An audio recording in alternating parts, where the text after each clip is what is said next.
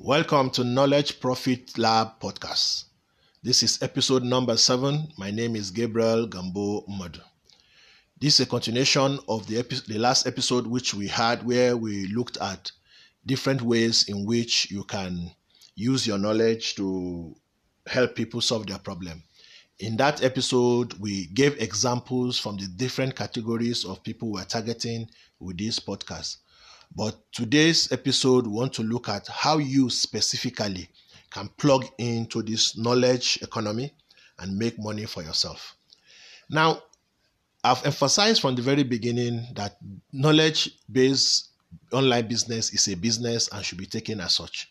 It's contributing a lot to the knowledge economy. It's contributing to the economy generally, globally. And I told you how big the market is. However, if you want to go into knowledge-based business, you need to approach it like a business. Now, approaching it like a business means you need to do all that is necessary to make a business successful.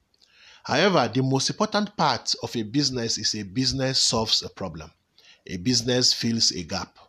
A business actually looks for a solution to something that is causing discomfort to people.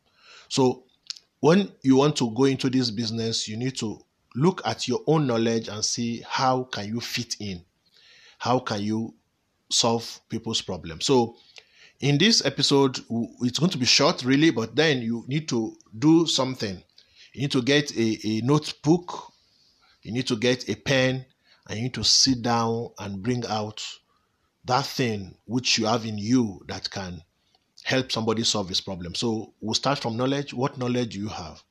What is it that you know to do very well? What is it that the knowledge that you have that the next person beside you don't have, or a whole lot of other people don't have, and this knowledge, you can use it to help them solve their problem?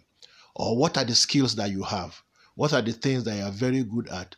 There are some things that you can do without thinking twice, without struggling. You could just do it quite easily. It can wake you from your sleep and say, come and do this thing, and you can easily do it. There are several people that cannot do it. There are several people that it is a big problem to them because they don't have those skills. You can write that down as part of the things you have. What is your expertise? Are you a doctor? Are you a lawyer? Are you a pharmacist? Even in this profession, do you have specialty? Are there areas where you are very good? Write those down in your notebook.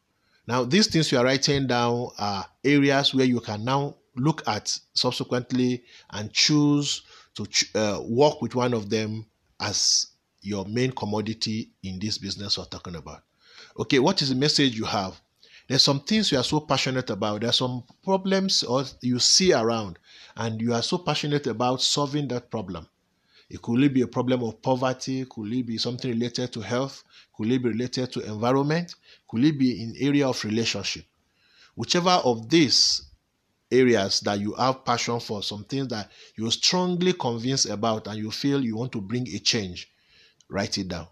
It could be as many as you can think of, it doesn't matter, write it down, note it in your notebook, because these are the areas you are going to look at later. Okay, so once you have done all this, what you're trying to do now is to compile areas in which you can bring change to humanity, areas in which you can solve problems, areas in which you can change people's lives, areas in which you can improve people's life. And like I said, you are taking this as a business, and if you are taking it as a business, you are looking at solving problems. Remember, in the other episodes, I talked about the entrepreneur as a person who recognizes problems, look for the solution for th- to those problems, and create a link between the problem and the solution. And now once you do that, you are able to help people improve their life, live better lives, or at least achieve development in e- some areas of their lives.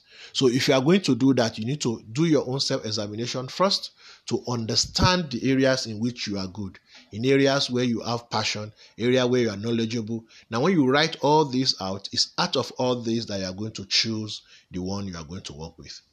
In subsequent episode, we are going to look at how to choose the area you want to work with, and then I'll guide you through choosing the one that you work with. Then subsequently, we'll see how you can present it to your target audience.